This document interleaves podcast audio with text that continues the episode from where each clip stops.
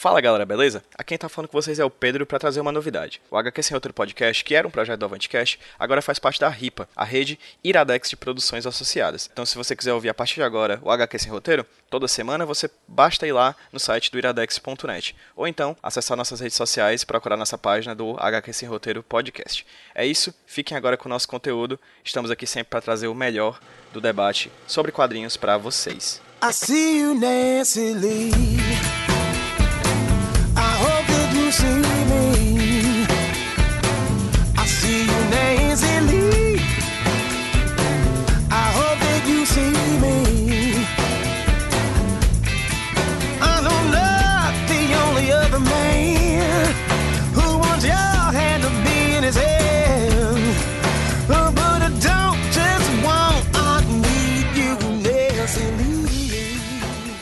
Fala pessoal, boa noite. Quem fala é o Pedro do Avanticast, trazendo para vocês mais um HQ sem roteiro com os meus amigos de sempre aqui do meu lado, nem que seja ciberneticamente ou pelo menos nas imagens do Skype. Se apresentem, Zé. Diretamente de onde, Zé? Sobral. E contando uma vez Sobral citada já, viu? Olá, olá, né? quatro, né? né? Mais quatro a gente tem que cumprir a cota, já falei, tem a cota de citações a Sobral. Nós não somos patrocinados pela prefeitura ainda, mas fica, fica a dica aí pro prefeito, tá? e boa noite que, a todos. Eu acho que quem tá perdendo tempo é ele, só digo isso. Eu acho também. E lá diretamente do bairro do Montese, em Fortaleza, Luiz Carlos Souza. Oi, Luiz, tudo bem, cara? E aí, Pedro, tudo bem? Olá, Zé. Olá, Marcela. Uma boa noite a todos. É uma boa noite, mas quem tá ouvindo a gente no podcast pode ser de manhã, de tarde, então bom momento do dia ou da noite para vocês. O Luiz já soltou um belo de um spoiler. Spoiler? Aqui, de leve. Isso Temos... foi mal.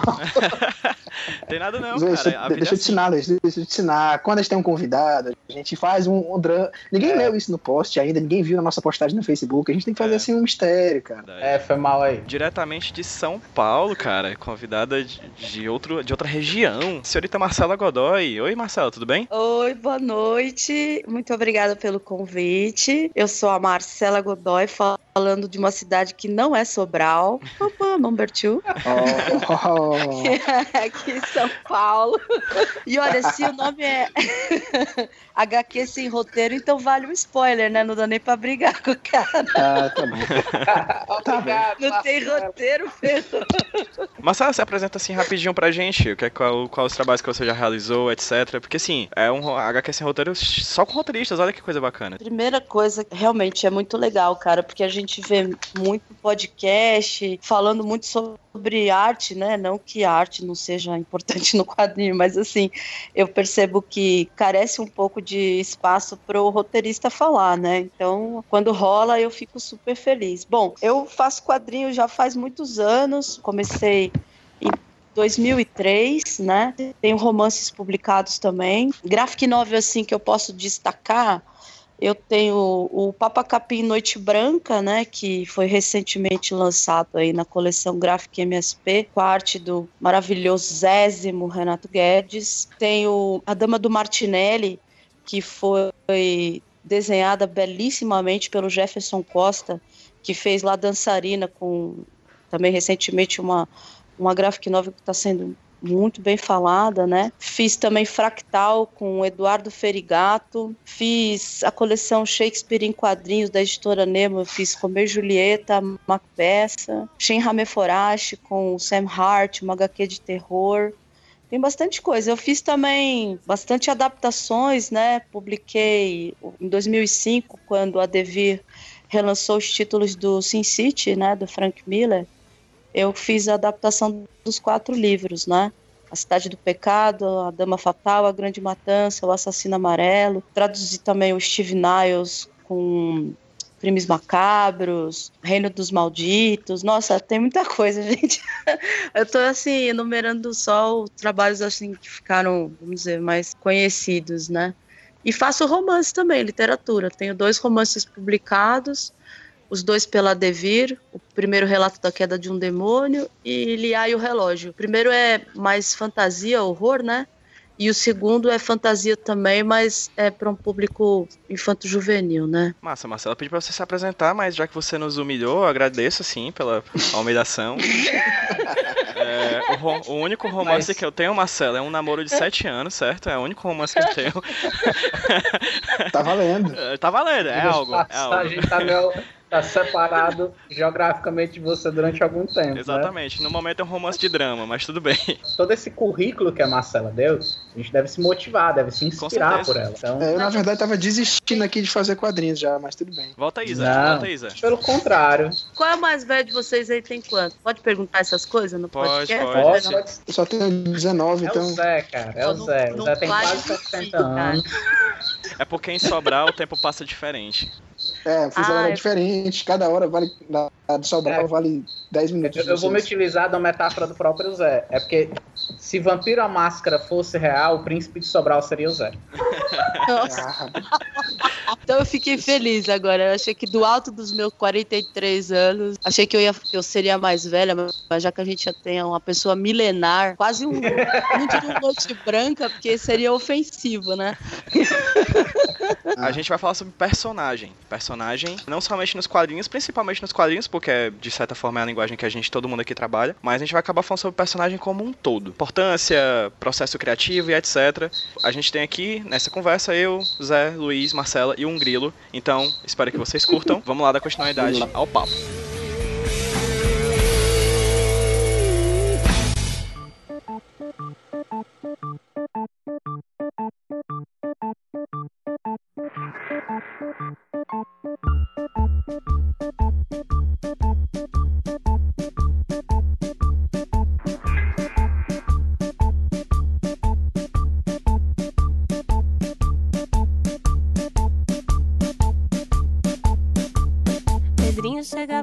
Descalço, fazia da vida o que a gente sonhou. Pintava do nada um barato, falava umas coisas que a gente nem pensou. Marcela, eu te conheci na Geek Expo 2016 aqui em Fortaleza, né? Você veio lançar junto com o Sidney Guzman e com o Renato Guedes o Papa Capim Noite Branca. Foi um papo sensacional, assim. Eu já, já tive a oportunidade de lançar, de conversar com a galera, tipo, em outros lançamentos dos, das Gráficas MSP aqui em Fortaleza. E esse foi um dos mais bacanas, porque acho que foi o único que eu tive a oportunidade de mediar aqui em Fortaleza com a figura de um roteirista, só de um roteirista. Pa puxando pro tema do personagem, que é o papo do nosso podcast, o Sidney Guzman afirmou que você é uma das pessoas que ele percebeu percebeu que mais pesquisa sobre personagem. Eu queria te perguntar sobre a importância da pesquisa para a criação de um personagem e aproveitar para você talvez já engatar e já falar sobre como é que foi a pesquisa e o processo de criação para o Papa Capim. De fato, foi uma conversa maravilhosa que a gente teve lá, pena que ela acabou tão rápido, né? Porque ela estava tão boa que passou rapidez, né? Foi mesmo.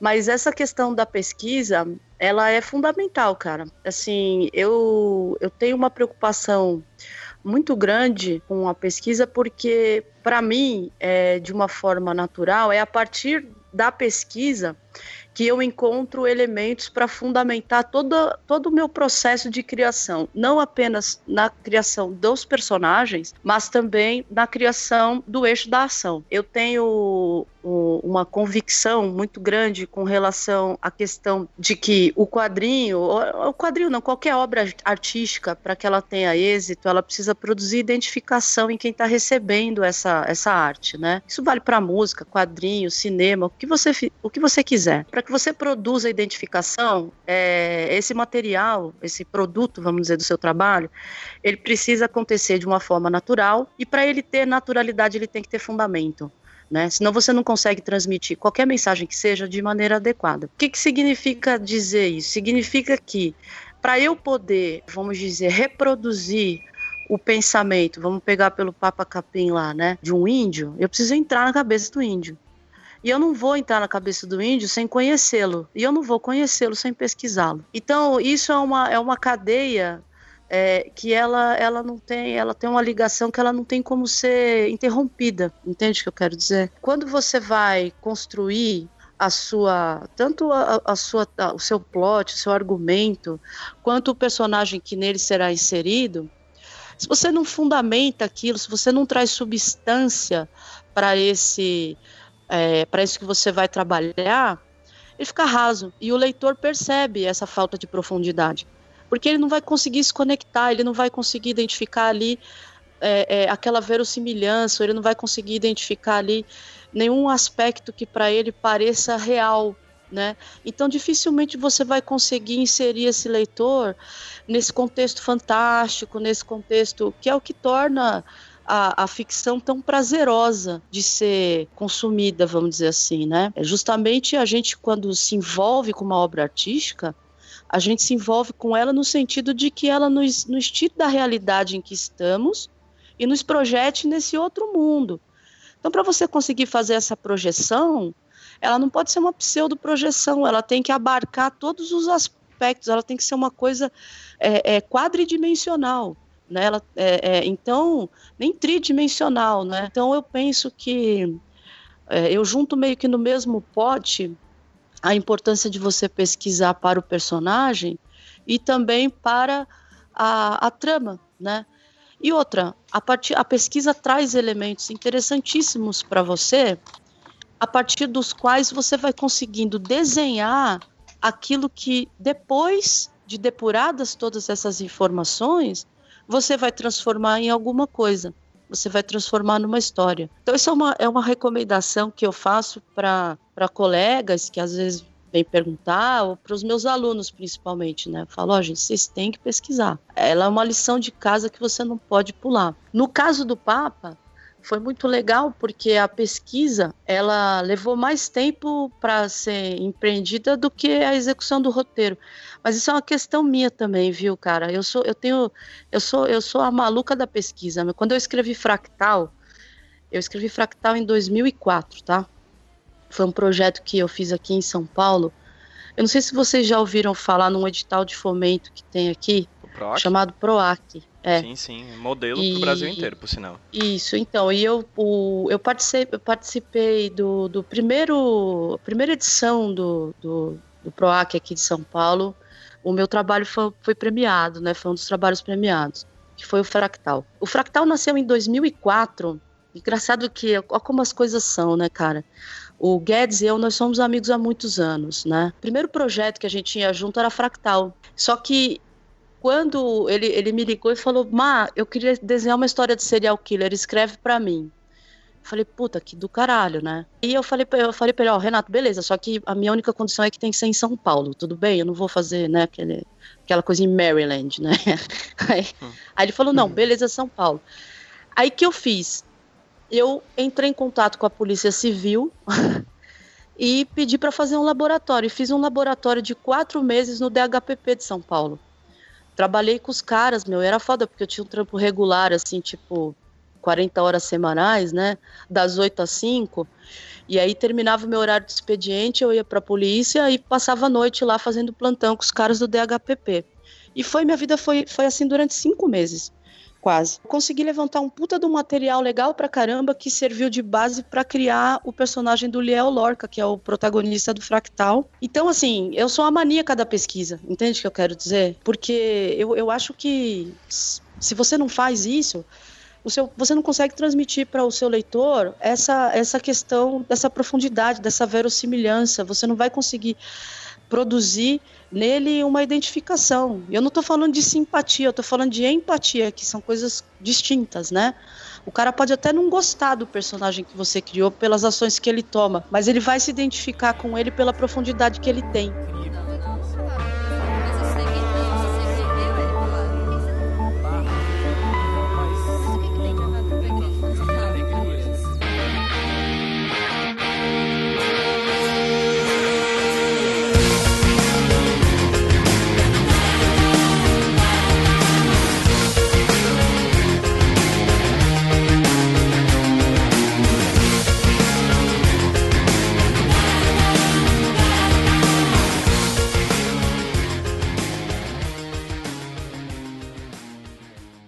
Eu dou aula de roteiro aqui em Fortaleza, Marcela, e eu insisto muito aos meus alunos que eles executem um processo da pesquisa, sabe? E eles, lógico, o moleque que tá ali aprendendo, muitas vezes o que ele quer é botar logo a historinha dele para frente. E eu levo muito eles, ó, antes de botar para frente, faça sua pesquisa, mesmo que você tenha o, o, seu o, o conjunto de, de, de, como é que se diz tem um organograma do, da, de como vai ser a sua história pesquise esse espaço. Às vezes a pesquisa ela pode te levar a lugares inesperados e podem enriquecer consideravelmente o teu material. Mas lógico, se você é um professor que está ali na frente deles, eles te escutam só até a metade. Então é legal a gente Mas ouvir de outra pessoa eu acho... e uma, uma autora que tem vários livros, que, te, que tem todo esse respeito, que tem toda essa base. Porque aí eu posso chegar para eles, ó, vocês estão ouvindo o que a Marcela está falando? Vocês estão vendo o que ela passou? Tá Isso é um trabalho de pesquisa. Isso é, é, é se utilizar do mundo real para criar sua história. Então, Luiz, tá, em resumo, tá dizendo que esse podcast vai servir como cagaço para os alunos, né? É. perfeito, perfeito. Não, mas você, você tem que você tem que incentivar mesmo, cara. Você sabe que eu tenho, eu sou muito sistemática, né, no, no meu processo de, de composição, porque a gente depois de um certo tempo trabalhando, produzindo, você percebe que não, não, vale a pena você dar murro em ponta de faca, mas isso é uma coisa que a, a experiência traz. Então, com os meus alunos, por exemplo, eu não os culpo muito até a página 2, vamos dizer assim, vá, quando eles vêm com algum problema, porque eu sei que existe uma ansiedade muito grande em produzir. Mas uma coisa que eu sempre falo para eles, e aí eu vou beber na fonte lá do nosso amigo Aristóteles, né? Quando ele escreveu sobre a estrutura do discurso da retórica. Ele apresenta para gente uma, uma estrutura de composição que, na verdade, você pode utilizar essa estrutura reproduzindo-a para qualquer tipo de expressão artística.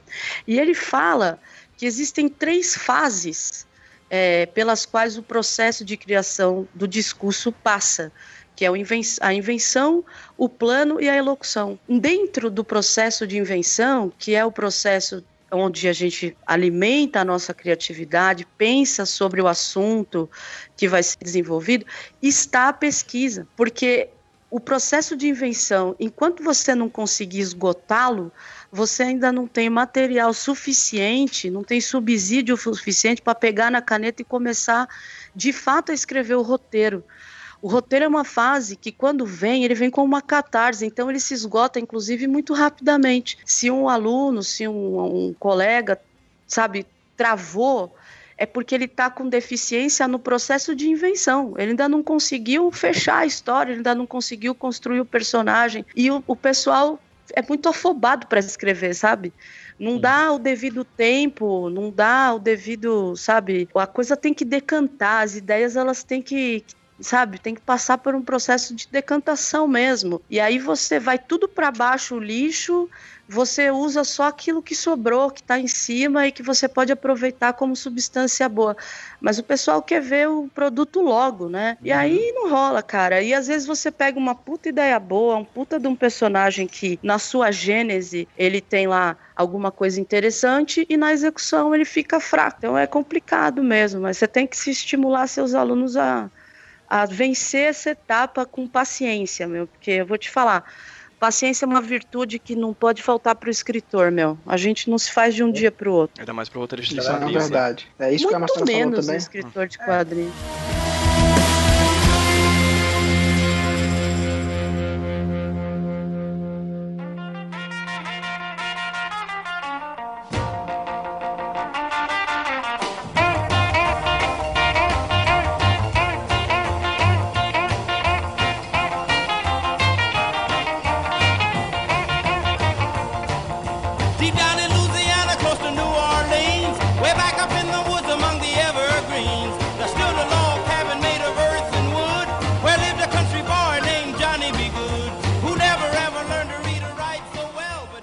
Isso que a Marcela falou é, é, interessante. É muito comum as pessoas falarem do tal do bloqueio, né, de você não conseguir seguir com a história. Né, e eu acho que esse processo de vivência, de você ter um pouquinho de paciência e, e, e montar primeiro o background da, da história, de, de, pesquisar, de ler o máximo de coisa possível relacionado com aquele tema, né, e isso vai criando algumas ligações no teu cérebro que às vezes você nem percebe, mas são as ligações que vão fazer com que a história aconteça, né? Quantas vezes eu, sentei para escrever alguma coisa e, eu tinha uma ideia bem fixa do que, que ia ser aquilo, de como a, a, história ia acontecer, não comecei a escrever e durante o processo de pesquisa, né, a gente vai tendo uns insights diferentes, né? A gente até fica achando que é uma coincidência, caraca, isso é uma coincidência, o destino colocou isso aqui para encaixar na minha história.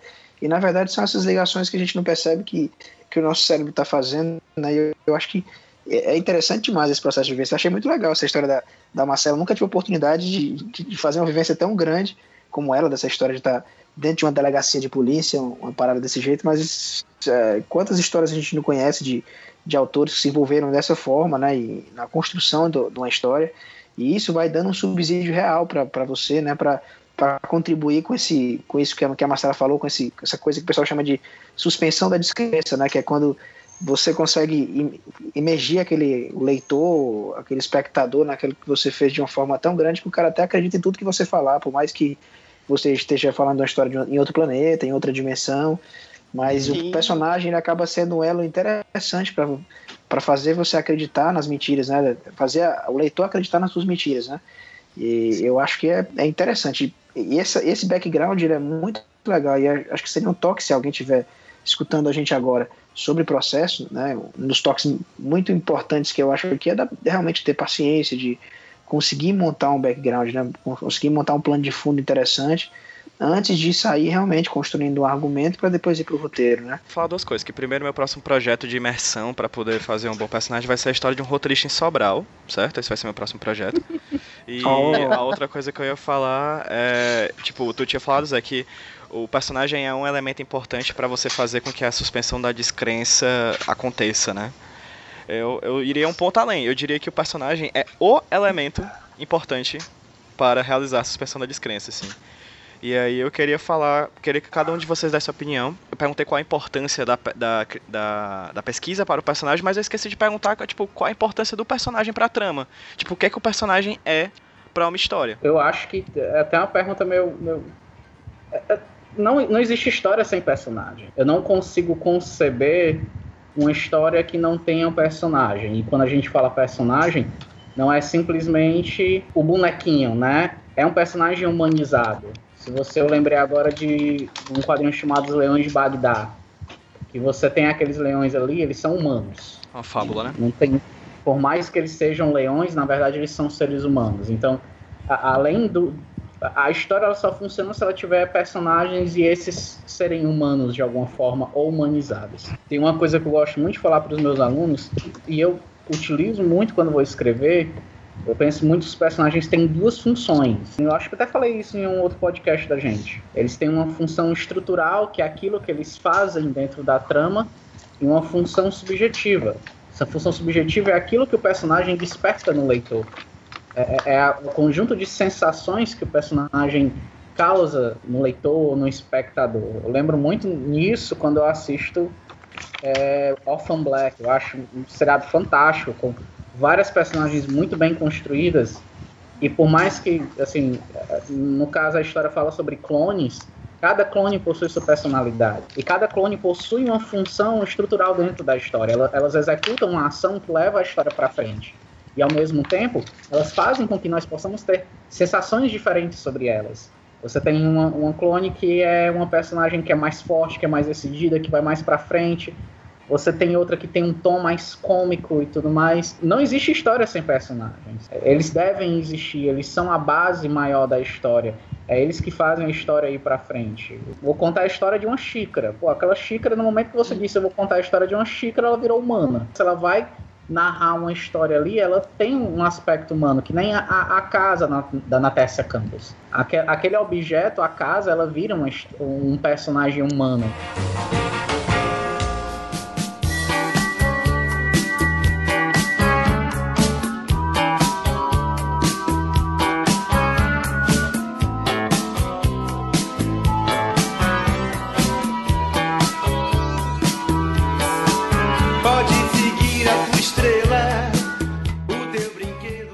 Fato, quando você vai estudar a estrutura da narração, né, que é a história, né? Ela tem cinco elementos que são fundamentais: tempo, espaço, ação, personagem e foco do, da, do narrador, né? Eu até diria que desses, eu falei quatro e falei cinco, na verdade, porque o foco de narração ele é considerado um elemento estrutural, mas a gente trabalha principalmente com tempo, espaço, ação, personagem. Não tem. Se você não tiver esses quatro elementos, você não tem uma história. Isso até é uma coisa legal que eu sempre passo para os alunos também. Eu falo, façam-se as perguntas, né? Eu tenho uma história para contar? Tenho. Desde que eu tenha o lugar onde ela se passa, quando ela se passa, o que vai acontecer e com quem vai acontecer. E isso que ele colocou sobre essa questão, ah, se você vai contar uma história de uma xícara, naquele momento você já a xícara já foi humanizada, isso é verdade. Não tem como você fugir, porque você não vai contar uma história se você não tiver de quem essa história é. Quando você vai fazer a, a construção do personagem, aí você tem que trabalhar muito bem as funções desses personagens dentro da narrativa. Então, toda a carga, né, todo o peso do, do, da condução do eixo da ação, ela vai cair no que seria dentro dos tipos de personagem o protagonista. Então, o protagonista da história, que é o cara que vai carregar, né, a difícil missão de, enfim, conduzir a narração dentro do eixo, ele vai, ele, ele, esse cara tem que ser muito bem construído, ele tem que ser esférico, né, como fala, né. Ele não pode ser um personagem raso. Então ele tem que atender a uma série de características na sua estrutura para que ele possa cumprir essa função de ser o storyteller, vamos dizer assim, né? Inclusive, quando você vai trabalhar com a questão da estrutura do storytelling, né? Os plot points e tudo mais, essas são, são eventos dentro do eixo narrativo que são vividos pelo protagonista. É ele que vai desenhar toda a curva dramática. Então, assim, se ele não tiver bem construído, a casa do roteirista caiu. E da mesma forma, os obstáculos que ele, que ele vai precisar enfrentar para alcançar o seu objetivo são de igual importância. Então, se você constrói um personagem muito grandioso, você tem que trabalhar com um, um, oponente, né, um antagonista, que tem que ter elementos que sejam grandes também. E também tem que ter a sua profundidade. Então, essa questão da construção da personagem, ela vai, ela é muito interessante e muito rica, porque você vai ter que elaborar de maneiras diferentes cada uma dessas peças, né, que vão contribuir para a contação da história, que vão ser satélites em torno de um personagem principal e que às vezes tem uma importância tão grande quanto o protagonista. A gente vê isso. Tem um filme que eu adoro, que todo mundo conhece, é O Silêncio dos Inocentes, né? Uhum. A protagonista é a Clarice, a Judy Foster, mas quem aparece lá? Mais, né? Ah, é o Hannibal. Só em questão, que, de, em questão gente... de importância, né? Porque de tempo, ele, se eu não de me engano, inclusive, o Anthony Hopkins foi o ator que ganhou um prêmio de ator coadjuvante com o menor tempo de tela, por causa do Silêncio pois é, que ele aparece por muito pouco, mas é vê. é marcante, né? Mas é o que eu tô te falando, não é, não, a gente não pode confundir essa presença como sendo quantificar, entende, em minutos uhum. ou segundos a, é, a, profundidade de um dado personagem. Eu tava, eu fiz adaptação de, de Macbeth para os quadrinhos e eu me apaixonei pela personagem da Lady Macbeth, né? Ela é uma personagem extremamente profunda e por mais que ela seja muito profunda, e, e, de extrema importância para o desenvolvimento da narrativa, ela aparece muito pouco na peça. É como Hannibal entendeu?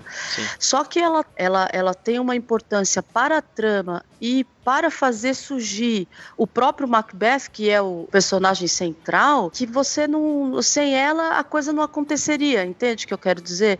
Então, você Sim. conseguir trabalhar essas nuances de construção de personagem, usando personagens também que estão no entorno, isso é fundamental. Eu vou te dar um outro exemplo. Todo mundo aqui viu o Poderoso Chefão. Uma das aparições que eu mais curto no Poderoso Chefão, no, na, na sequência inicial do filme, é o Luca Brazzi. A gente, quando o filme Sim. começa, a gente tem uma, uma noção mais ou menos de quem é o Corleone, né? Mas aquela fala do Luca Brazzi sentado do lado de fora, vocês lembram disso? Ensaiando Corleone Corleone, Dom Corleone, é um prazer ah. estar aqui.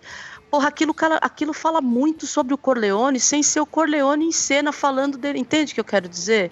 Uhum. Então tem toda uma questão que no, no, no, no, entorno de personagens, não necessariamente protagonista, mas na construção daqueles que vão fazer com que o protagonista surja de uma forma que ela não tem como ser negligenciada. Então, uhum. assim, não tem, é impossível você imaginar qualquer história sem personagem. E vou mais além, é impossível você desenvolver uma boa história sem dar a cada personagem a sua profundidade e a sua importância de acordo com o papel que ele desempenha dentro da ação, porque ele vai ali se relacionar com os outros e a construção que o leitor faz, o espectador faz, ela se dá a partir dessa identificação com todos e também com todos em relação a este um que é o que está sendo, vamos dizer assim, que é o que está carregando a história nas costas, né?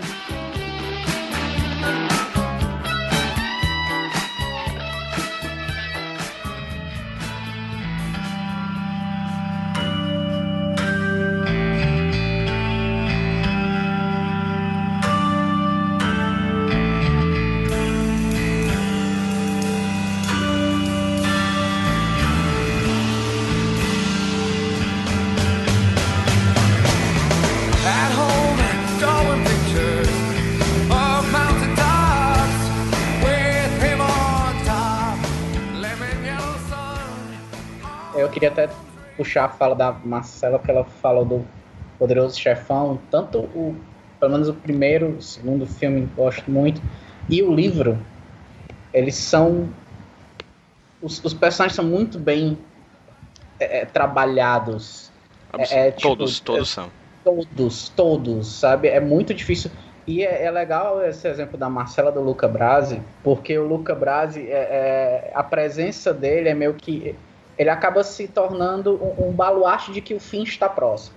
Quando ele aparece daquele jeito atarracado dele, né, decorando as falas para poder falar com o Dom, e ao mesmo tempo o Michael está falando sobre o Luca Brasi, dizendo quem é Luca Brasi, você pensa, esse cara é inabalável se, se, esse cara cair, o Império cai. Poucas páginas depois, né, poucos minutos depois do livro, o Luca Brasi é o primeiro a cair. É verdade. Então, e, e, é um personagem que ele tem pouquíssimo tempo de cena, mas a função dele, tanto para prever o que vai acontecer com a história, como nos impactar, porque você acredita que ele é aquele homem. Você acredita, inclusive, pela ação do próprio Dom, que quando o Luca entra, é, eu lembro da descrição do livro dizendo que o Dom ele fica assustado, tenta encontrar as palavras para falar com Luca Brasi por conta do perigo que é Luca Brasi. Tu lembrou um negócio que me deu até vontade de ler o livro de novo. é muito massa esse livro com relação a essa construção dos personagens mesmo, de, de como um personagem indica algo do outro e ao mesmo tempo esse personagem te diz algo da história sabe? O, o, tanto os fins quanto os começos deles, de alguma maneira, estão sempre a, a levando aquela história para as iminências, para o clímax dela. Reforçando mesmo que essa história de nem sempre numa, e, em algo que você está escrevendo, o personagem são pessoas, né? E, e às vezes nem animais, Sim. que é no caso de Leão de Bagdá, pelo menos eles falam entre si, e, tem um aspecto mais humanizado mas às vezes esse, esse conceito ele se expande, né? Eu tava lembrando aqui de Guerra dos Tronos, Game of Thrones, né? Que tem uma, uma, caralhada de personagem, muita coisa acontecendo, você não consegue identificar quem é o protagonista e tal. E uma vez eu pensando sobre isso, né, e conversando com os amigos, a gente chegou à, conclusão que o grande protagonista, o grande personagem protagonista de Guerra dos Tronos é o Westeros, né? É, é o próprio mundo que eles vivem, né? O ambiente, aquilo tudo. Lembrei daquela história também do Alamur, do, do planeta, que é uma lanterna verde também. O personagem chega sozinho no planeta e fica meio que falando sozinho, falando de, de um personagem que, que, que não é nada, que é um planeta que não aparece né? Então é interessante esse tipo de exploração com o personagem, né? De, às vezes até tentar imaginar de que forma a gente pode explorar esse conceito de personagem. A criação dele é muito importante, eu acho que, que vale sempre quando você está nesse momento de, de, de, de, criar o conceito da história, de pensar bem quem é o teu personagem. Se você não quiser entrar em, em tanta, em, entrar em tanta minúcia, em tanta metodologia, de repente você não é um cara que tão, tão técnico assim, mas eu acho que uma pergunta, duas perguntas você tem que responder pelo menos, que é quem é o teu personagem agora e quem ele vai ser quando terminar a trama, né? Eu sempre gosto de me fazer essa pergunta quando eu estou escrevendo os meus personagens, né? Quem é ele agora? Como é que ele começou? E quem eu que, quero que ele seja no final da trama, né? Porque isso já me ajuda até a dizer mais ou menos o que tem que acontecer com ele na trama, né? Para que aquilo aconteça, se concretize, né? Então, pelo menos esse básico é interessante de, de a gente ter, e muita gente realmente não tem, né? Você senta a mão a escrever, a digitar, a digitar o negócio, sem saber muito bem como aquele personagem vai acabar, né? E às vezes só responder essas duas perguntas, ele já te dá uma, uma noção do que é que tem que acontecer na história exatamente, né? Para que aqueles personagens se transformem transforme, né? Se você tem vários personagens em jogo, essa transformação ela, ela, ela é interessante porque ajuda a construir essa grande teia que é a história. E aí me lembra também muito do que, é que são essas, essas salas de roteiristas aí de, de televisão, né? De, eu sempre tenho uma imagem de que nessas salas de, de roteirista eles têm uma foto de cada personagem, né? E acho que até tem mesmo, já vi algumas. Você vai ver uma linha de tempo de cada personagem especificamente, e às vezes é legal a própria Marcela falou que ela é muito meticulosa com relação à construção da história. Eu sou um pouco também dessa forma. E é sempre bom a gente tentar imaginar qual vai ser a linha de vida daquele nosso personagem, né? E dentro daquele espaço de tempo da nossa história, de que forma aquelas linhas de vida vão se encontrar né, e construir realmente a história. Né? É, quando eu, eu faço as aulas de roteiro, eu costumo dizer, eu costumo pontuar bastante que a própria, o próprio termo personagem tem em si, tal, se não etimologicamente, pelo menos é graficamente, o, o termo que ele quer dizer em si, né? É uma persona que age, né? Uma pessoa que age. Só que não só uma pessoa, é algo personificado. Né? A gente tem as fábulas, é. que são animais que são personificados, a gente tem os apólogos, que são objetos personificados, tem os apólogos do Machado de Assis, muito conhecidos, inclusive. A gente sempre cara, tem a, esse... A, peraí, peraí, peraí, peraí, com licença, cara. Oi. Com licença, todo, todo podcast, o Pedro ele ensina alguma palavra nova. Eu fico sempre muito feliz, né? Eu aprendi o que é diagênese, no podcast passado. Diegese. Diegese deve ser algum termo biológico, cara. Eu, eu, sempre tenho que falar isso aqui, cara, porque vocês três são professores, eu normalmente sou mais burro nas conversas, então mas, mas apólogo, legal, cara, obrigado, viu? Obrigado, Pedro. Foi bonito, um momento bonito. Apólogo é essa, é essa, enfim, eu me perdi, seu safado, caralho. Deixa eu ver se eu volto, pera. O personagem é esse, essa persona que age, né? Essa, esse ser personificado isso. que age.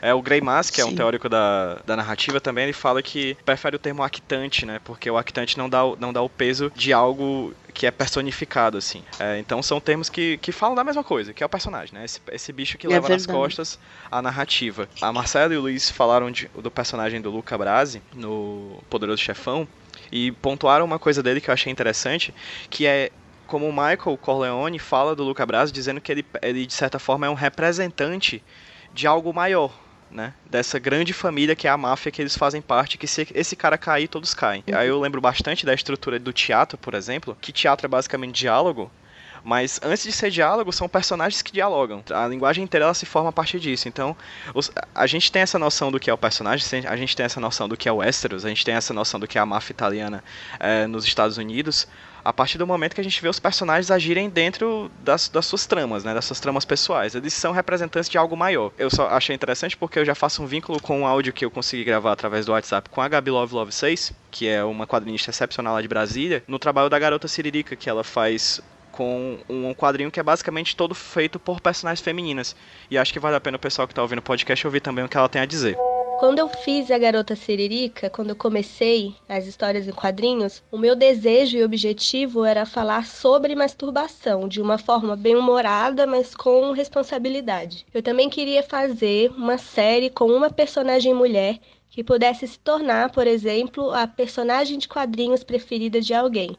Porque quando me faziam essa pergunta da personagem preferida, eu não conseguia lembrar de uma personagem sequer com quem eu tenha criado uma relação, além da Mônica. Né? Muitas pessoas retratam mulheres em quadrinhos, mas acho que até então era muito raro encontrar uma personagem nos quadrinhos brasileiros que tivesse um nome próprio, um protagonismo forte. E o lance da série longa é o que eu acho que proporciona a possibilidade da leitora criar uma real identificação e uma relação de familiaridade com a personagem. Então, talvez tenham sido decisões políticas no sentido de que representatividade na cultura é uma questão política. Tem a ver com a democratização da cultura, do espaço discursivo, tem a ver com visibilizar e materializar corpos e questões que eram antes invisíveis, subrepresentados. Promover o direito ao prazer e à masturbação feminina também pode ser entendido como político, porque ao longo da história da humanidade, condenar, dominar e patologizar o corpo, especialmente a sexualidade da mulher, foi e é a principal estratégia da Igreja e do, e do Estado há muitos e muitos séculos para moldar as sociedades num formato patriarcal, racista e misógino e autoritário também. E daí que é importante lembrar que a igreja e o Estado são os próprios homens por trás de instituições. São instituições masculinas. Não é à toa que só tem ministro no, homem no governo Temer, por exemplo. Essa configuração e estratégia são velhas. No pro, nos próximos meses, os direitos de reprodução das mulheres e direitos humanos de pessoas diversas vão ser muito atacados. Tem uma feminista, a Shulamith Firestone, apesar de falar muita merda racista e até LGBTfóbica, faz uma análise boa da heterossexualidade como instituição, no livro Dialética do Sexo. Ela diz: O fato de as mulheres viverem com homens, em alguns níveis, nossa pior desvantagem, pois o isolamento das mulheres umas das outras foi responsável pela ausência ou pela fraqueza dos movimentos de libertação das mulheres no passado, é, num outro sentido, uma vantagem. Imagine uma revolucionária em cada quarto de dormir. Então, uma, uma mulher ter familiaridade com o próprio corpo, especialmente com a própria vulva, a partir de uma perspectiva que é empoderadora e feminista, que não estigmatiza o corpo da mulher e a vulva como feia ou nojenta, mas que exalta o corpo como poderoso, bonito, mágico, aproxima inevitavelmente mulheres umas das outras. A masturbação pode aproximar as mulheres umas das outras, tanto politicamente como sexualmente. E isso é um terror para o patriarcado e para a instituição da heterossexualidade compulsória, que é um conceito desenvolvido pela Adrienne Hitch. Eu baseei a GS primeiro, a princípio, em mim mesma. E a Xoxola e a Xena são construídas a partir das referências que eu tenho de amigas e mulheres feministas que eu conheço e acho fodas. É, eu acho que a aparência delas é diversa e é comum entre mulheres jovens e feministas, então funciona para gerar identificação. Já no caso dos personagens homens, o urso, especialmente a Precheva, apesar de ser uma personagem feminina, existem na GS porque tudo começou, apesar da pretensão, como uma zoeira. Eram meus primeiros quadrinhos e eu também não tinha consciência política e feminista que eu tenho hoje. Hoje eu nunca faria uma personagem como a Precheva, porque eu acho que ela é um estereótipo, talvez até xenofóbico. E eu, na verdade, só prolonguei a existência dela até o final da primeira série da Garota Siririca, para que o roteiro não ficasse totalmente sem noção. Parar de representar os homens foi uma decisão política em algum ponto da construção da história. Eu quis tornar a história um lugar e uma narrativa só de mulheres.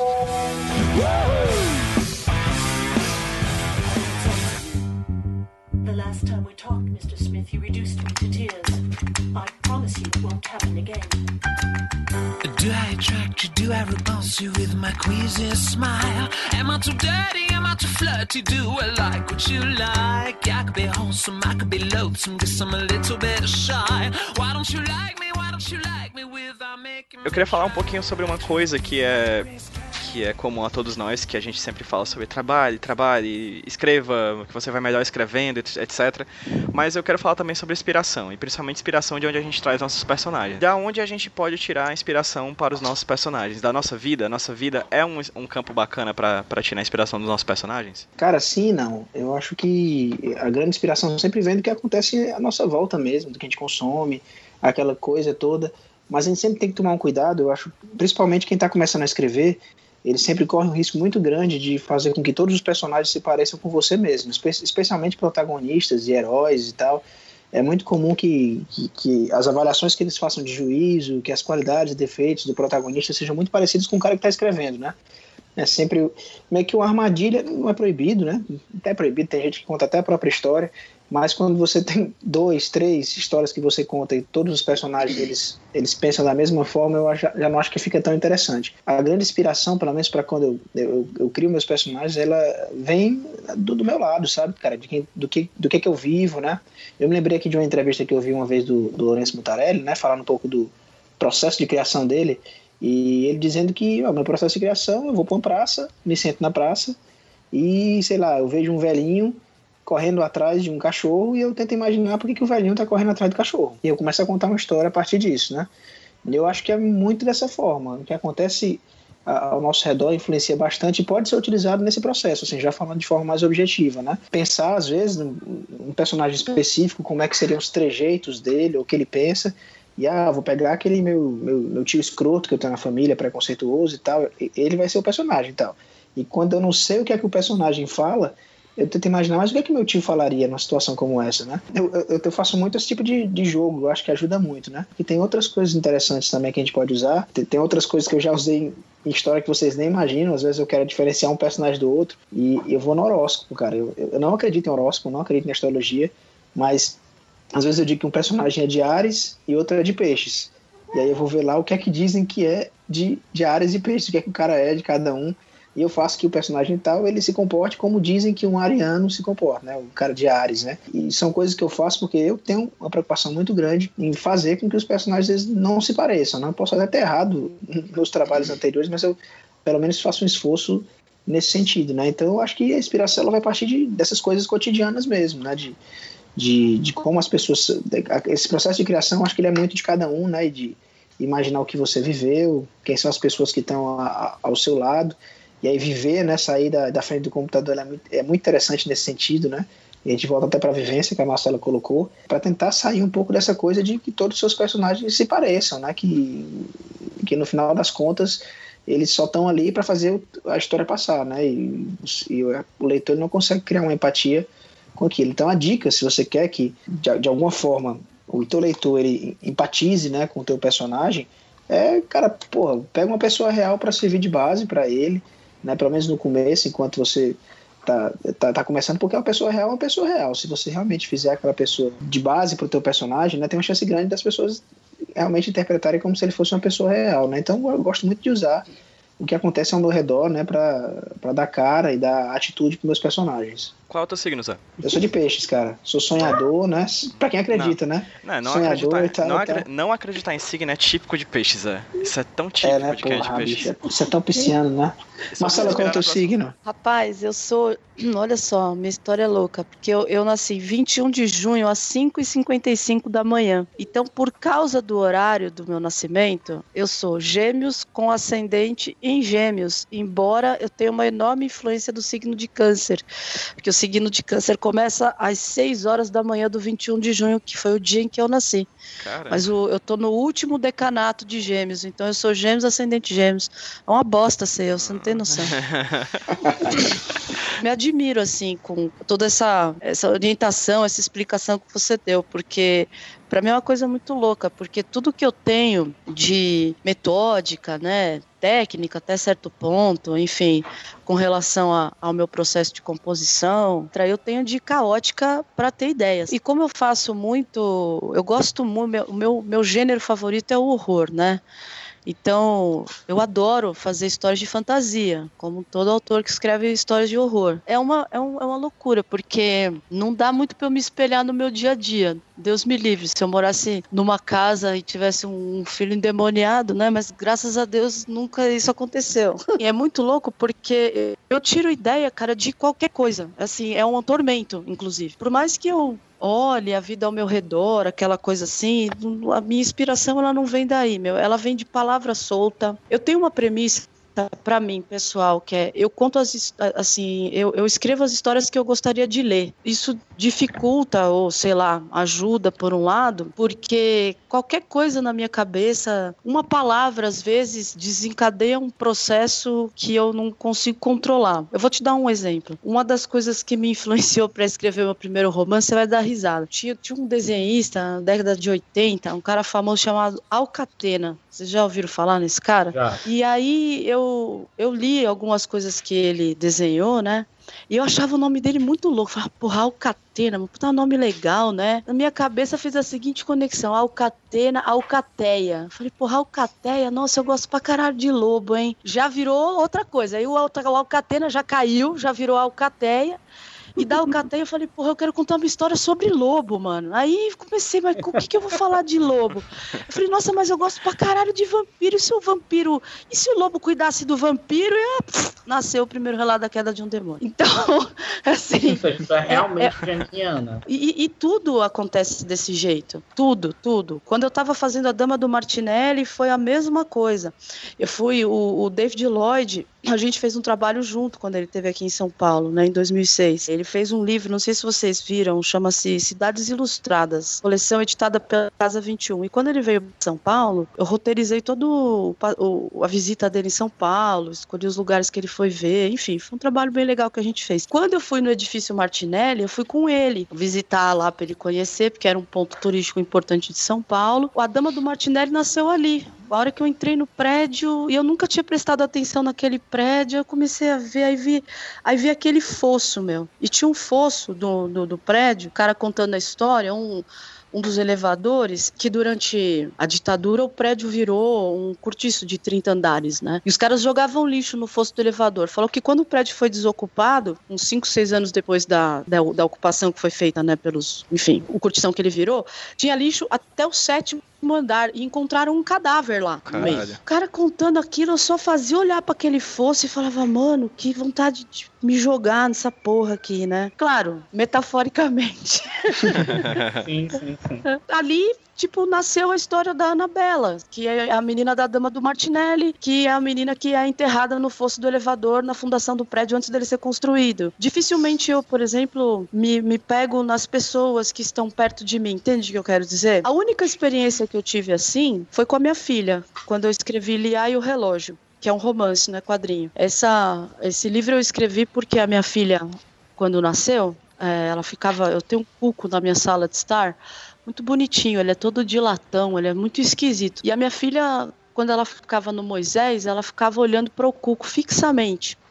E eu comecei a prestar atenção e era um bagulho louco, porque ela ria pro cuco, Aí ela chorava pro Cuco, aí ela fazia careta pro Cuco. Eu falava, ah, esses dois estão conversando. E aí foi a única vez em que eu me fiz essa pergunta, né? Sobre o que será que eles estão falando. E aí o livro nasceu. Então, assim, de fato, eu, eu acho que a questão da inspiração, ela é muito pessoal.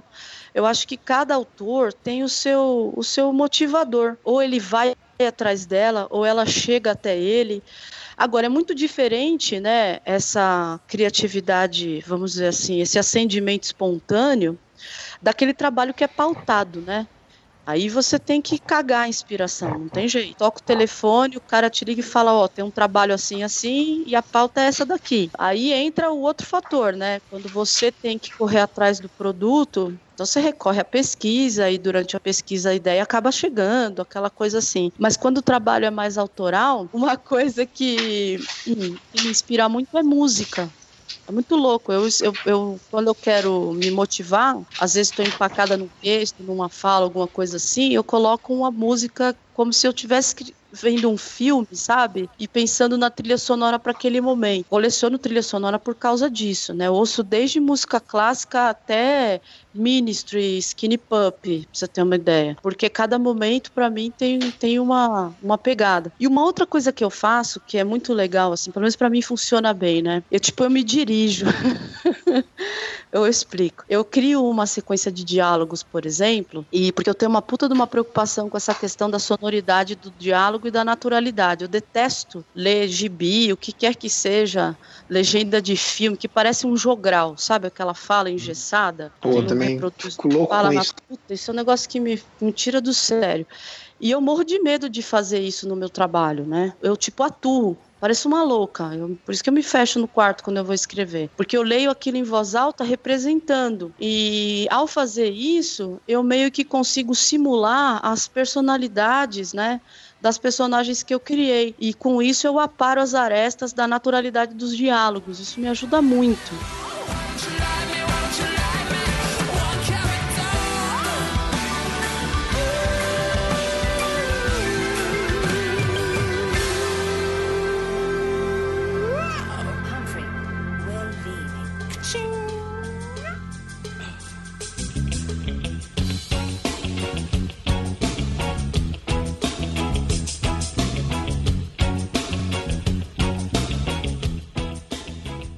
O processo criativo, ele ao mesmo tempo que ele tem muitas semelhanças, ele é um negócio muito individual, sabe? Ele, tem uma ele tem uma identidade, ele tem um, uma marca de dedo que é só sua, né? Uma digital que é única do autor. É, é eu meio que faço um combo do que os dois autores aí falaram. Eu tanto utilizo de elementos que eu chamo de estruturais, como os, ah, vamos pegar aqui é, é, é, o horóscopo, massa. Aí às vezes eu procuro horóscopo de outras culturas. Tem um horóscopo maia, tem um horóscopo cigano, que eu gosto muito de utilizar. Principalmente quando se, você pensa em fazer uma história mais no, me, no medieval, o horóscopo cigano ele tem muitas coisas interessantes para se utilizar dentro de círculos medievais, de narrativas medievais. Mas eu acho que para criar um personagem, a coisa que eu mais utilizo são. Primeiro, é o lance da história, né? A minha história eu sempre me pergunto por que, que essa história tem que ser feita, né? Qual a razão dela existir? Que tema que ela trata? Eu sempre falo para os meus alunos que toda história ela possui um coração, que é o âmago dela. Esse âmago ele pode ser resumido em uma palavra uma expressão curta. Por exemplo, você pega, pega um filme como Ratatouille. Perguntar ah, sobre o que é Ratatouille. Ratatouille é sobre arte. Ponto. Para mim, o, o âmago, o coração daquele filme é arte. Ou então aquele Monstros S.A. Sobre o que é aquele filme? Para mim é paternidade. É um cara que descobriu uma filha e, e, tem que se conectar com aquela filha. Muita gente pensa em outras coisas e aí é massa porque a, a história, quanto mais camadas ele tiver, mais vai demorar para você alcançar esse coração. No caso, com relação aos personagens, como melhor construir os personagens, eu tenho. Eu gosto de fazer combos de pessoas que eu conheço. É, eu estou produzindo um livro agora, eu ainda estou na fase de pesquisa dele. Em que, tem, em que a personagem principal é um combo da minha avó com a minha mãe. Então ela possui tanto características positivas quanto negativas dessas duas pessoas. E aí eu fico perguntando, no momento em que essas características se tornam conflitantes, como essa personagem vai resolver? Quando eu produzo a Lola com a Natália, a Lola sou eu e a Natália juntos mesmo. Várias situações, falas e momentos são coisas que eu e a Natália vivemos e, aí eu juntei essas duas personalidades diferentes numa só e criei uma nova personalidade combada por essa. Às vezes eu gosto até de montar uma planilha antes de, de escrever mesmo, quando eu tenho tempo, é porque a, a Marcela falou algo importante. Às vezes, quando você tem um prazo, você não tem a qualidade de tempo necessária para trabalhar com os personagens da forma como você gostaria, né? Mas quando eu tenho tempo suficiente para isso, eu crio uma planilha onde eu descrevo fisicamente, descrevo o vestuário, descrevo os gostos. Se eu pego um personagem que está com 30 anos de idade, eu sei que ele mudou até esses 30 anos, então tento criar uma linha de tempo para isso. Ah, ele durante a infância ele agiu assim, aconteceu alguma coisa e fez com que ele mudasse de ideia, ou então ele simplesmente foi mudando e tudo mais. Ao final dessa, dessa planilha eu sempre boto fontes reais de inspiração.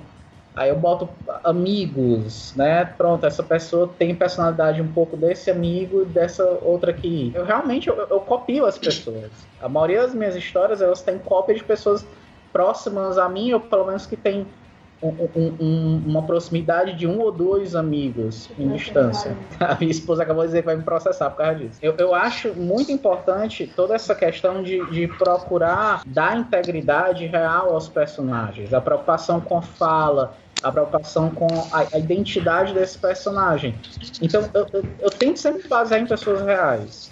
Quanto o, o quão mais próximo eu, eu possa chegar a essas pessoas reais, e o quão mais próximo posso diferenciá-las até, no sentido de combar essas características de pessoas diferentes, melhor. Ei, Luiz. Fala. Luiz, me Oi. escreve, cara. Me escreve. Você sabe que você falou esse negócio aí? Eu, faz, eu fiz terapia um tempão, né? Aí, quando eu tava terminando, assim, achando que eu ia receber alta, né? Peguei e levei o, o manuscrito do livro que eu tinha escrito, o primeiro livro que eu escrevi pra terapeuta. Ela leu, voltou para mim e falou: Porra, meu, vi sua mãe, vi seu padrasto, vi seu noivo. Eu falei, me dá aqui essa merda. Você não viu porra nenhuma, não escrevi nada. De... Falei, para de me analisar. Nunca mais eu não trabalho pra ela ler. Eu corro dessas analogias. Porque senão eu vou achar que eu sou a pessoa mais perturbada que eu conheço. É foda. psicopata.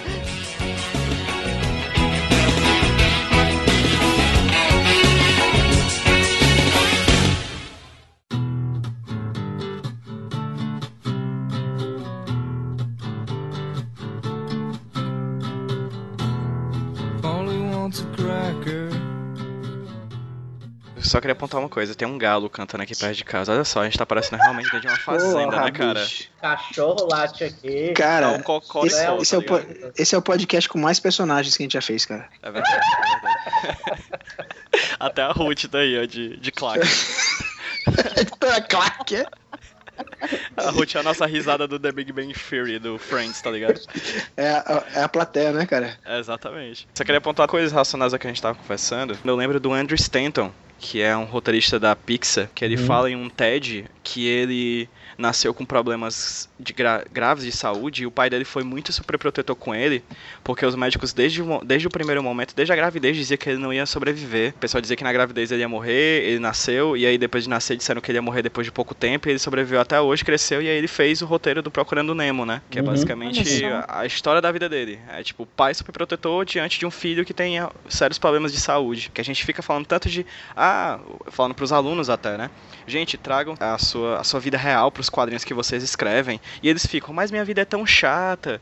Eu não vou contar uma história sobre problemas de ônibus, sobre, sei lá, a traição dos meus pais. Mas, tipo, se você parar pra pensar que se você tem algum problema com depressão e essa depressão pode se tornar um dragão e você é um cavaleiro medieval que vai lutar contra ele, tudo muda. Quando a gente começa a parar pra pensar os problemas como simplesmente problemas, mas como, como coisas que podem ser metaforizadas, a gente expande um pouco a nossa cabeça. E aí eu eu trago pra, pra discussão o papo que eu consegui gravar rapidinho com o Vitor Cafage, o autor de Valente, de Turma da Mônica Laços, Lições, junto com a Lu, né? E ele traz um pouquinho pra gente o, o, ponto de vista dele sobre como ele criou os personagens do Valente, né? Da tira do Valente, que é muito inspirado sobre a própria vida dele. É, bom, os personagens do Valente, sim, todos eles são inspirados em mim, nas pessoas que eu conheço, nos meus amigos, é, na minha família, namoradas, ex-namoradas, ex-quase namoradas. Não foi, na verdade, não tinha como escapar muito disso, porque o Valente ele surgiu de um convite que o Globo fez para mim, né? Eles queriam que eu fizesse uma, uma tirinha para eles, para eles colocarem no jornal, e eles me deram um prazo muito, muito, muito curto para criar essa tirinha. Eu tinha menos de uma semana para mandar para eles já algumas tiras para eles verem, falar um pouco sobre o que, que seria a ideia, o conceito dessa tira, eles teriam uma noção de como é que seria o humor quando tivesse humor. Eles me deram acho que menos de uma semana para fazer isso. Foi com certeza menos de uma semana. Então a ideia que eu tive foi, ao invés de buscar uma história, é, criar um universo todo novo e buscar uma história muito diferente e tudo mais, o que eu fiz foi exatamente o contrário. Foi tentar contar uma história que eu já tinha dentro de mim para contar para as pessoas. Então, a história que eu já conhecia bem, sensações que eu conhecia bem, é, situações que eu vivi. Então, a ideia do Valente veio daí. Então, como o Valente seria uma faceta assim da minha adolescência, uma parte da minha adolescência, né, que, ele, que eu ia contar nas tirinhas dele, ele ia ser eu e as pessoas que, os coadjuvantes que aparecer na história dele seriam realmente as pessoas que eu conheço, né? É o jeito mais fácil de fazer isso, o jeito mais fácil de contar uma história nova. Porque são personagens que eu não enxergo eles como personagens, eu enxergo eles como pessoas. Eu conheço eles muito bem, eu sei como é que eles reagem em cada situação, eu sei como eles eram na época que eu estava vivendo na, é, na minha vida, o que, que o Valente vivia nas tirinhas dele. E no início eu não tinha pensado, na verdade, em colocar meus amigos. Quando eu começo a fazer Valente, que eu mandei para o jornal como um dossiê contando o que, que seria a tira, os únicos personagens que estavam criados eram o próprio Valente, a Dama, a Bu e a Princesa. Eu acho que elas até tinham nomes diferentes, quase todas elas. E teria um professor também que ia dar uns conselhos pro Valente e tal, mas esse professor nunca foi usado. E esse professor seria, na verdade, eu nunca tive um professor que me deu muitos conselhos, então ele acabou sendo completamente ignorado depois. E aí, na metade do primeiro livro, chegou o momento que o Valente estava desiludido de amor, e aí precisou jogar RPG, e os amigos estavam lá, e eles foram ganhando mais destaque ao longo dos livros. No primeiro livro, eles aparecem, sei lá, em duas, três tirinhas. Depois no segundo eles aparecem mais, depois mais. Eu tô fazendo o quinto livro agora, eles aparecem bastante nela. Os amigos do Valente realmente não foram muito planejados, mas acho que era inevitável que eles fossem realmente inspirados nos meus amigos.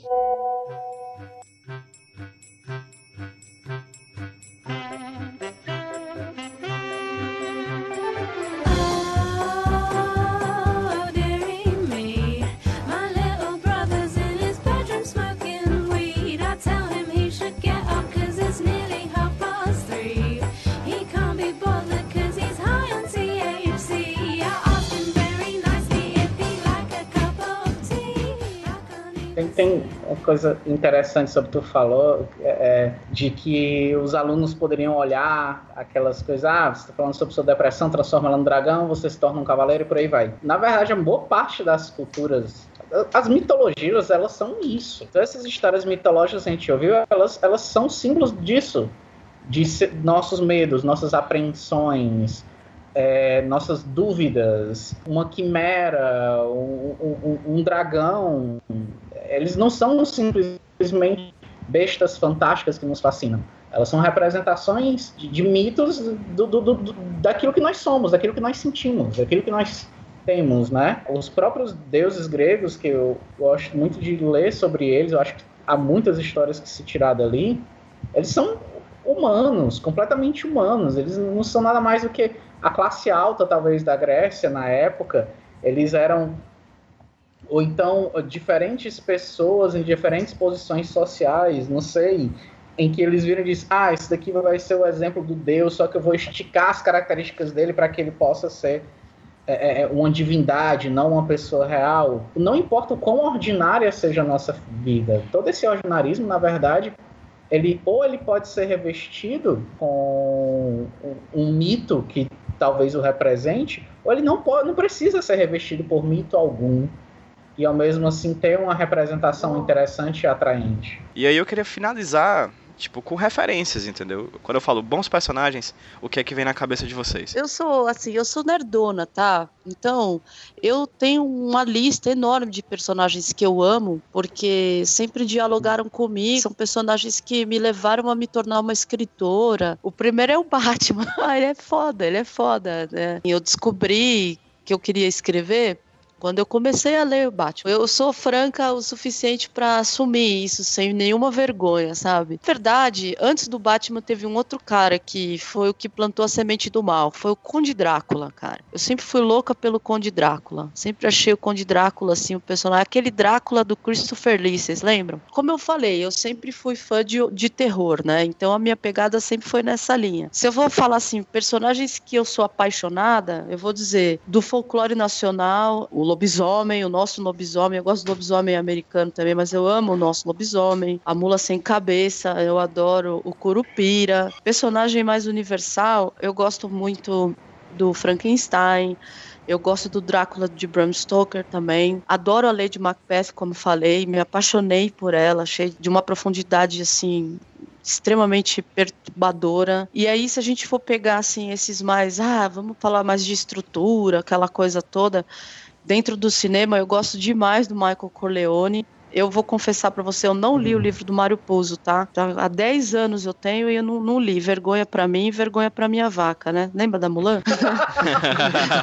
vergonha para você, vergonha para sua vaca. O Vader, eu não posso deixar o Vader de fora disso. O Vader, ah, nossa, sou louca por ele. Então, ah, putz, como eu vou esquecer? Um cara que me influenciou demais foi o Sandman também. Sim. Outro que, puta, eu li aquilo e chorava de emoção. Eu falava, eu quero ser igual o Neil Gaiman quando eu crescer, né? São, são personagens e autores autores, né, que se misturam aí, às vezes se confundem, né, e que são maravilhosos. Deu essas perguntas de top 1. Diga qual é o seu não sei o que, predileto, tal, tal. Pode ser top 20. Semana pra pensar isso, Pode bicho. ser top 20. Eu preciso de uma semana. E eu sempre, depois que eu falo, eu, eu, me arrependo profundamente porque eu esqueço tudo que eu queria falar, sabe, de verdade. Mas eu não sei, assim, eu já falei no começo aí de, de Game of Thrones, eu acho que construção de personagem, eu gosto muito, né? Só li o primeiro livro, acompanho a série e eu acho legal a evolução dos personagens, né? Alguns tiveram mudanças muito bruscas no decorrer da série se você for imaginar, um personagem como Tyrion, que, que, começou de um jeito, cara, se você fosse o primeiro capítulo de novo, você nem reconhece como ele tá agora. E isso aconteceu de uma forma muito legal durante a série, você aceita a mudança dele. Então eu acho que eh, o autor, né, que é o George R. R. Martin, os roteiristas da série, eu acho que conseguiram acertar no tom dos personagens. Eu vou falar de uma coisa que eu assisti recentemente, né, como eu, devo fazer listas, eu sempre recorro às coisas mais recentes que, que, eu consumi. Há pouco tempo eu fiz um, um, texto sobre uma animação da Disney chamada Gravity Falls e, cara, eu fiquei apaixonado. Ah, já tem gente gritando aí já. Cara, eu fiquei apaixonado pela Mabel, cara. Que é foda, cara, personagem, cara. Foda demais, né? E ela tá ali, na, ela tem uma função na narrativa que, pra, pelo menos para mim, conversou comigo dessa forma porque Gravity Falls é um desenho da Disney, ele, ele, ele, ele chega num quase desses desenhos novos aí, meio loucos, tipo Hora da Aventura, e, né, mas ele é, ele é um pouco mais linear, talvez por isso até que eu tenha gostado pra caramba, porque ele não é tão porra louca como é um Hora da Aventura, mas a Mabel ela tem meio que essa função na trama de, de ser meio porra louca, tudo dela é meio exagerado e tal, e eu acho muito legal como ela é encaixada na,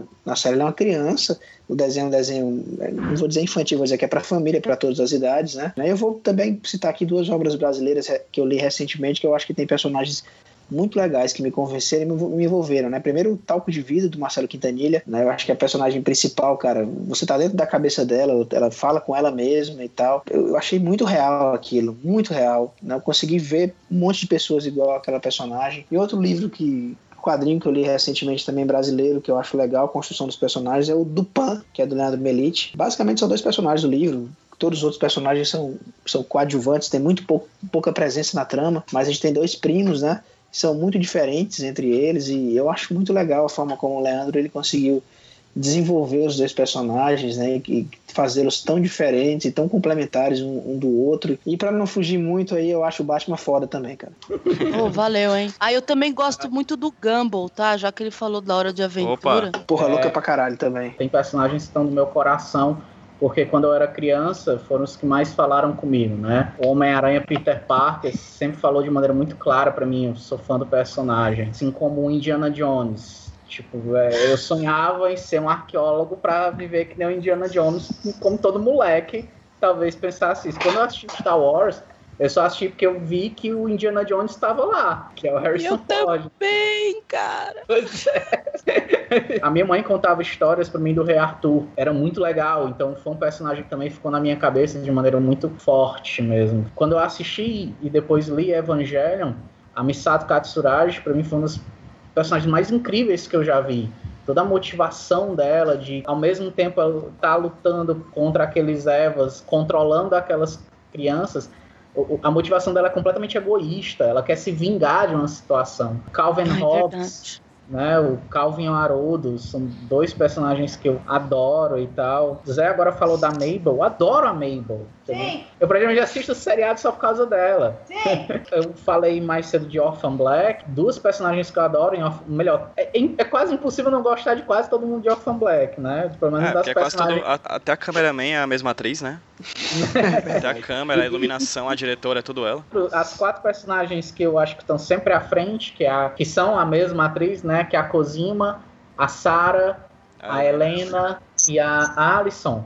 São quatro personagens que eu acho maravilhosas. sou muito louco por elas mesmo, sabe? Eu já trabalhei com. Eu trabalho com um personagem ainda. E eu já falei isso em mais de uma situação, vou falar agora no podcast. É o único personagem que, se fosse pra eu escrever o resto da minha vida, eu escreveria ele o resto da minha vida, que é o Capitão Rapadura do Mino. Acho que os dois, os dois da clássicos que eu sempre gosto muito, e que acho que se fosse colocar um desafio assim de refazê-los 30 vezes em 30 versões diferentes, versão terror, versão sci-fi, versão fantasia, eu adoraria fazer, que é o Ed e o Dom Casmurro, o Bentinho, acho, acho os dois personagens que eu realmente curto pra caramba, assim, a, a, os dramas pessoais dele. Deixa eu só te cortar, porque tu falando Bentinho, eu lembrei que o Simão Bacamarte, é esse nome? É, o Simão Bacamarte, no artista, foi o personagem que fez querer escrever. Eu vi é. aquele personagem completamente louco por si só, tentando curar a loucura ali ao perceber que ele é que era o grande problema dali. E, e, tipo, esse personagem, ele me disse assim: eu tenho que escrever porque eu tenho que chegar naquilo ali, eu tenho que fazer um personagem como aquele. Essa Machado é foda. É, Machado, é... se quiser, ó, concurso, né, cara? É, terror, a gente fala aqui é café com leite, né, cara? Que essa obra dele é um filme de terror, cara. Eu terminei de ler, eu fiquei assustado. Eu falei, que caralho, esse cara. que que é isso?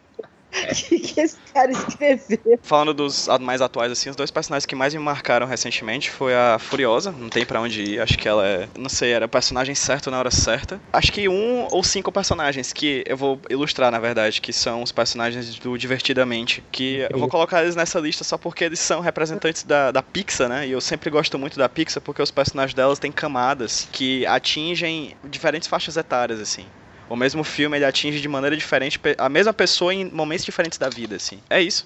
Acabamos um HQ Sem Roteiro com conteúdo absurdamente bom. É agradecer aos parceiros de sempre que são o Zé e o Luiz, mas inicialmente vou começar com a nossa convidada, Marcela. Muito obrigado pelo papo. Nossa, eu amei, gente. Eu quero voltar. Pode?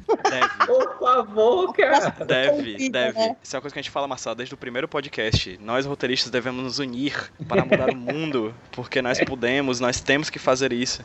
Então, tá já agradeço essa participação e já fica aqui o convite para uma próxima. Mas ó, quando eu tiver aí de novo pelas bandas, eu gostaria muito de conhecer vocês pessoalmente, porque eu já estou sentindo que eu conheço vocês, cara. Depois de uma conversa dessa, a gente, a gente tem até intimidade, né? Adorei. Super obrigada. Eu vou dar o meu tchau dizendo primeiro aos ouvintes, muito obrigado por estarem conosco. Foi muito massa conversar sobre esse assunto, conversar com vocês. Prazer conhecer Marcela. É, o Luiz e o Pedro já estão enjoando já, mas fazer o quê, né? Gente, muito obrigado. Agora vamos dar um tchauzinho. 3, 2, 1, tchau! Tchau! Cri, cri, cri, cri.